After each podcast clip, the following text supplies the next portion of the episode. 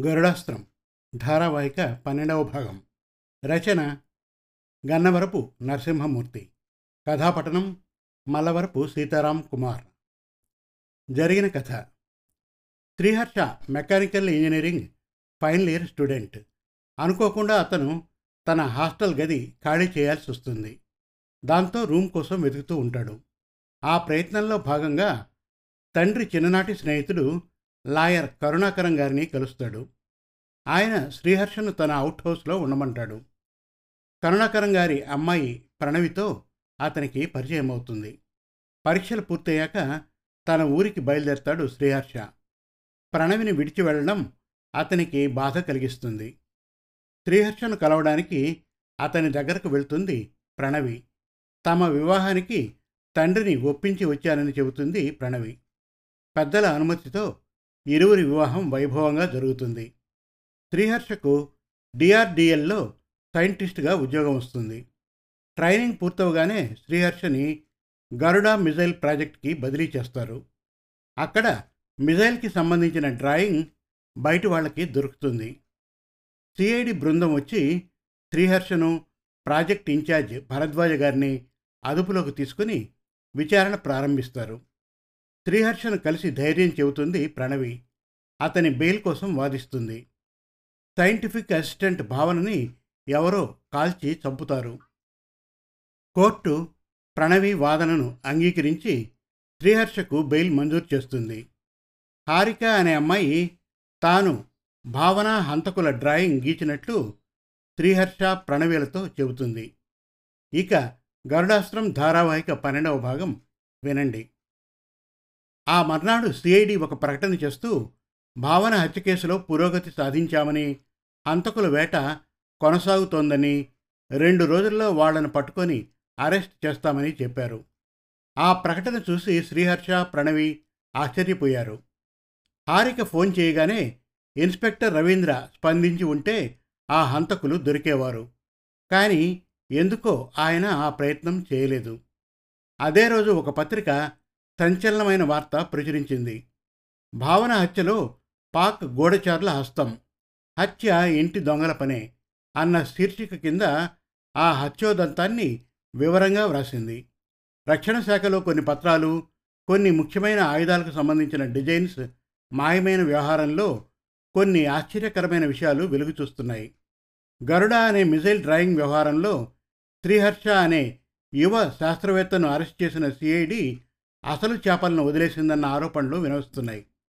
దీనికి రక్షణ శాఖలో పనిచేస్తున్న కొందరు పెద్ద అధికారుల హస్తం ఉన్నట్లు విశ్వసనీయ వర్గాల ద్వారా తెలిసింది.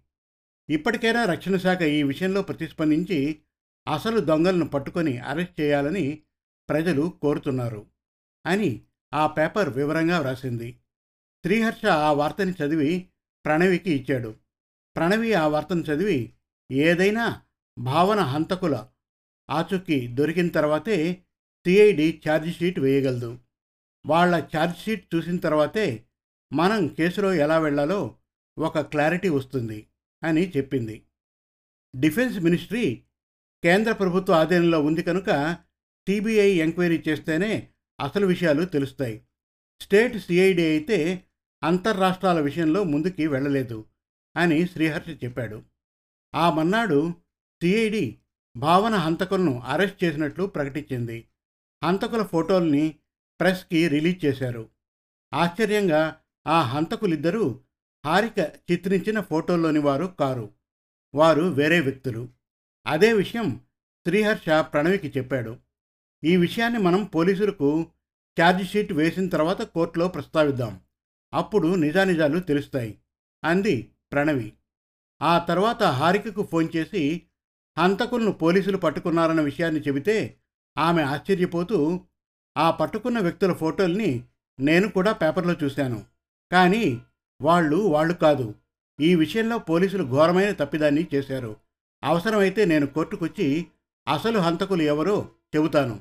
అంతేకాక వాళ్ళు ఏ బండి మీద వచ్చారో కూడా ఆధారాలతో చెబుతాను అని చెప్పింది. ఆ రోజు ప్రణవి శ్రీహర్ష బయటకు వెళ్తున్న సమయంలో భావన భర్త మధుకర్ వచ్చి నిన్న బీరువాలో భావన వ్రాసిన డైరీ దొరికింది. అందులో కొన్ని ఆశ్చర్యకరమైన విషయాలున్నాయి. మీకేమైనా ఉపయోగపడుతుందేమోనని తెచ్చాను అంటూ ఆ డైరీని వాళ్ళకిచ్చాడు. శ్రీహర్ష అతనికి కృతజ్ఞతలు చెప్పి ఆ డైరీ తీసుకున్నాడు. అది చదువుతూ ఉంటే కొన్ని సంచలనమైన విషయాలు తెలిసాయి. డైరీ చదువుతూ ఉంటే సమయం తెలియడం లేదు. సోమవారం.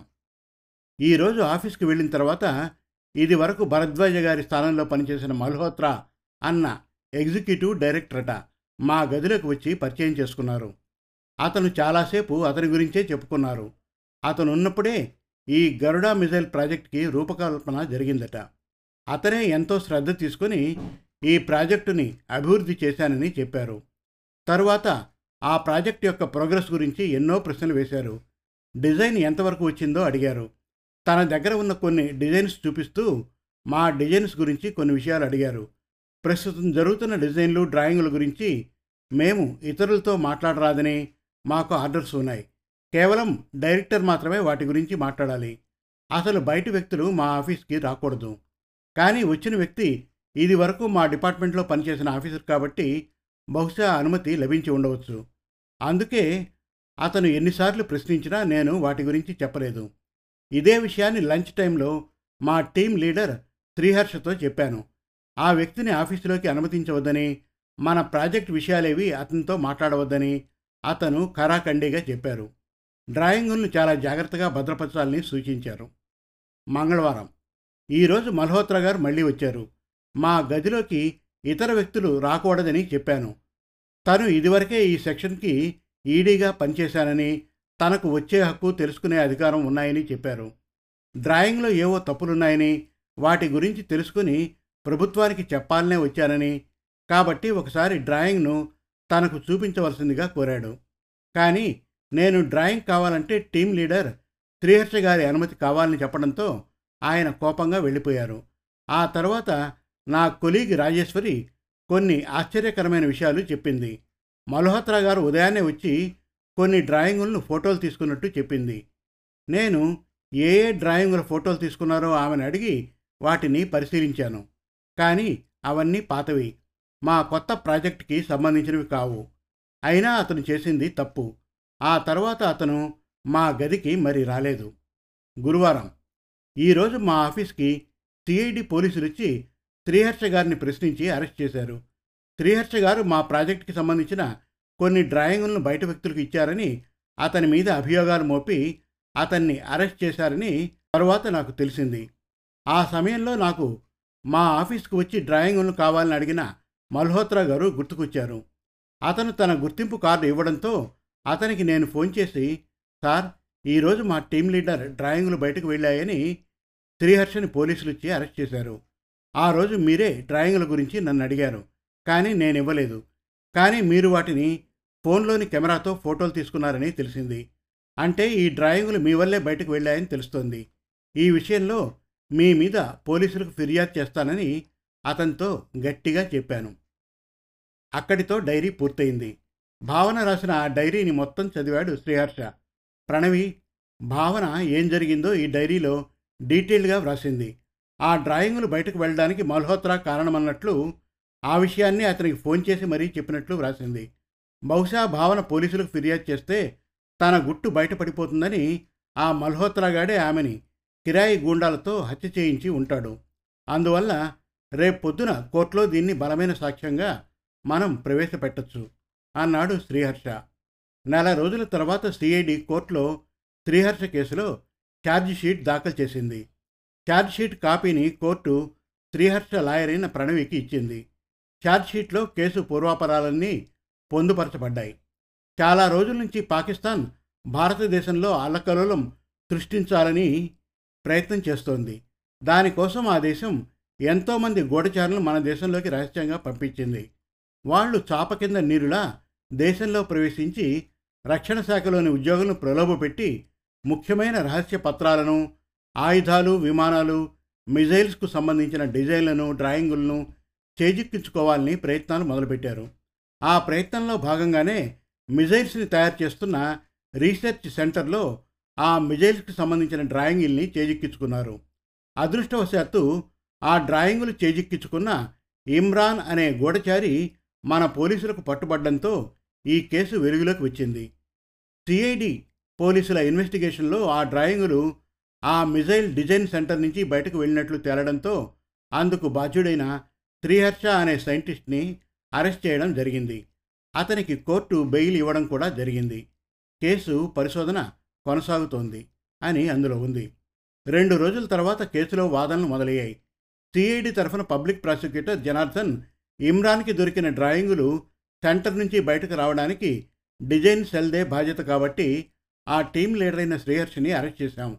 దీని వెనక ఎవరన్నది ఇన్వెస్టిగేషన్ తర్వాత తెలుస్తుంది. ప్రస్తుతం పరిశోధన పురోగతిలో ఉంది అని తన వాదనలు వినిపించాడు. ఆ తర్వాత ప్రణవి డిఫెన్స్ తరఫున వాదనలు మొదలుపెట్టింది. యువర్ ఆనర్ ఈ కేసులో పోలీసులు తమ పరిశోధనలో పూర్తిగా విఫలమయ్యారని చెప్పక తప్పదు. అసలు పాకిస్తాన్ గూఢచార అని ప్రాసిక్యూషన్ వారు చెబుతున్న ఇమ్రాన్ దగ్గర దొరికిన ఆ డ్రాయింగు ప్రస్తుతం డిజైన్ చేయబడుతున్న గరుడాకు సంబంధించింది కాదు. అది డిజైన్ జనరల్ డ్రాయింగ్ కాపీ. అది అన్ని డిజైన్లకి సంబంధించిన సాధారణ విషయాలు పొందుపరచబడ్డ డ్రాయింగు. అది డిజైన్లకి ఏ విధంగానూ ఉపయోగపడదు. ఆ డ్రాయింగ్ బయటకు వచ్చిందని అది పాకిస్తాన్ చేతికి చిక్కితే బ్రహ్మాండం బద్దలైపోతుందని అటువంటి మిజైల్నే తయారు చేయగలిగితే దాంతో మన దేశ భద్రతకు పెను ముప్పు వాటిల్లి ఉండేదని అనవసర ఆరోపణలు చేసి నా క్లయింట్ని అన్యాయంగా అరెస్ట్ చేశారు. దానివల్ల నా క్లయింట్ ఎంతో మానసిక క్షోభ అనుభవించాడు. ఆ ఆరోపణల్లో పసలేదు కాబట్టే కోర్టు వారు నా క్లయింట్కి బెయిల్ ఇచ్చారు కేసులో ఇంకో ముఖ్య విషయం. డ్రాయింగ్ బయటకు వెళ్ళడానికి అసలు కారకులైన వారిని వదిలేసి దాంతో ఏ సంబంధం లేని నా క్లయింట్ని అరెస్ట్ చేయడం పోలీసులు చేసిన ఇంకో తప్పిదం. నా క్లయింట్ కొత్తగా శాఖలో చేరిన యువ శాస్త్రవేత్త. అతను డిజైన్ టీంకి ఇన్ఛార్జి. కానీ ఆ ఆఫీస్ వ్యవహారాలకు అతనికి ఏ సంబంధం లేదు. ఆ ఆఫీసుకు హెడ్ అయిన ఎగ్జిక్యూటివ్ డైరెక్టర్ది ఆ బాధ్యత. సెక్యూరిటీ అంతా అతని అధీనంలో ఉంటుంది. ఆఫీస్ నుంచి ఒక చిన్న కాగితం కూడా సెక్యూరిటీని దాటి బయటకు వెళ్ళాలంటే చాలా కష్టం. అటువంటిది ఒక పెద్ద డ్రాయింగ్ అది మిజైల్ ప్రాజెక్ట్కి సంబంధించింది బయటకు సెక్యూరిటీకి తెలియకుండా ఎలా వెళ్ళింది? అంటే సెక్యూరిటీ వైఫల్యం ఇందులో కొట్టొచ్చినట్లు కనిపిస్తోంది. అందుకు సెక్యూరిటీని దానికి ఇన్ఛార్జ్ అయిన ఎగ్జిక్యూటివ్ డైరెక్టర్ని ప్రశ్నించకుండా వారిని అరెస్ట్ చేయకుండా అందుకు ఏమాత్రం సంబంధం లేని ఓ యువ శాస్త్రవేత్తని బాధ్యుడిని చేసి అరెస్ట్ చేయడం ఎంతవరకు సమంజసం అని కోర్టు వారిని ప్రశ్నిస్తున్నాను. ఇంకో ముఖ్య విషయం ఈ డిజైన్ సెక్షన్లో పనిచేస్తున్న భావన అనే సైంటిఫిక్ అసిస్టెంట్ హత్యకు గురైతే ఆ హత్యకు ఈ కేసుకి సంబంధం ఉండే ఉంటుందన్న కోణంలో దర్యాప్తు చేయకుండా ఇన్వెస్టిగేటింగ్ ఏజెన్సీ సిఐడి ఓ పెద్ద తప్పిదం చేసింది. నిజానికి ఆ హత్యకు గురైన భావన డ్రాయింగులు భద్రపరిచే సెక్షన్కి ఇన్ఛార్జి. ఆ డ్రాయింగులు బయటకు వెళ్ళడానికి ఆమె హత్యకు తప్పక ఏదో సంబంధం ఉండే ఉంటుంది. కానీ సిఐడి తమ బాధ్యతల్ని మరిచి ఆ పని చేయలేదు. అని ప్రణవి వాదనలు వినిపిస్తూ ఉంటే పబ్లిక్ ప్రాసిక్యూటర్ జనార్దన్ లేచి నిలబడి objection your honour. Defence lawyer కేసుకి సంబంధం లేని విషయాలను ప్రస్తావిస్తూ కేసుని తప్పుదో పట్టిస్తున్నారు. భావన హత్యకి ఈ కేసుకి సంబంధం లేదు. ఆమె హత్యకు రియల్ ఎస్టేట్ వ్యవహారం కారణమని మా పరిశోధనలో తేలడం వల్ల ఆ కేసుని లోకల్ పోలీసులు దర్యాప్తు చేస్తున్నారు. ఆ హంతకులిద్దరినీ పట్టుకున్నారు అని చెప్పాడు. అబ్జెక్షన్ ఓవర్ రూల్డ్ మీ వాదనలు కొనసాగించండి అని జడ్జి చెప్పాడు. ప్రణవి మళ్ళీ వాదనలు ప్రారంభించింది. యువర్ ఆనర్ భావన హత్య చేసిన హంతకుల్ని పట్టుకున్నాం అని పబ్లిక్ ప్రాసిక్యూటర్ చెబుతున్నారు. కానీ వారు అసలు హంతకులు కారు. ఎవరినో అరెస్ట్ చేసి వాళ్ళే హంతకులని కోర్టుని తప్పుదో పట్టిస్తున్నారు అని ప్రణవి చెప్పగానే జనార్దన్ లేస్తూ అబ్జెక్షన్ యువరానర్ ఏ ఆధారాలతో డిఫెన్స్ వారు హంతకులు కారని చెబుతున్నారో చెప్పాలి. లేకపోతే అది తప్పుడు ఆరోపణే కాక కేసుని పక్కదోవ పట్టించడం అవుతుంది అన్నాడు. అబ్జెక్షన్ ఓవర్రోల్డ్ అన్నారు మేజిస్ట్రేట్. థ్యాంక్స్ యువరానర్ ఆ విషయంలో ఆధారాలున్నాయి. అందుకోసం ఒక ముఖ్య సాక్షిని ప్రవేశపెట్టేందుకు అనుమతిని ఇవ్వవలసిందిగా కోర్టు వారిని కోరుతున్నాను అంది ప్రణవి. అనుమతించబడింది అని జడ్జి గారు చెప్పారు. ఈ విషయంలో హారిక అనే సాక్షిని ప్రవేశపెట్టవలసిందిగా కోర్టు వారిని కోరుతున్నాను. రెండు నిమిషాల తర్వాత హారిక బోన్లోకి వచ్చి నిలబడింది. ఇంకా ఉంది. గరుడాస్త్రం ధారావాహిక పదమూడవ భాగం త్వరలో. మరిన్ని చక్కటి తెలుగు కథల కోసం కవితల కోసం వెబ్ సిరీస్ కోసం మన తెలుగు కథలు డాట్ కామ్ విజిట్ చేయండి. Thank you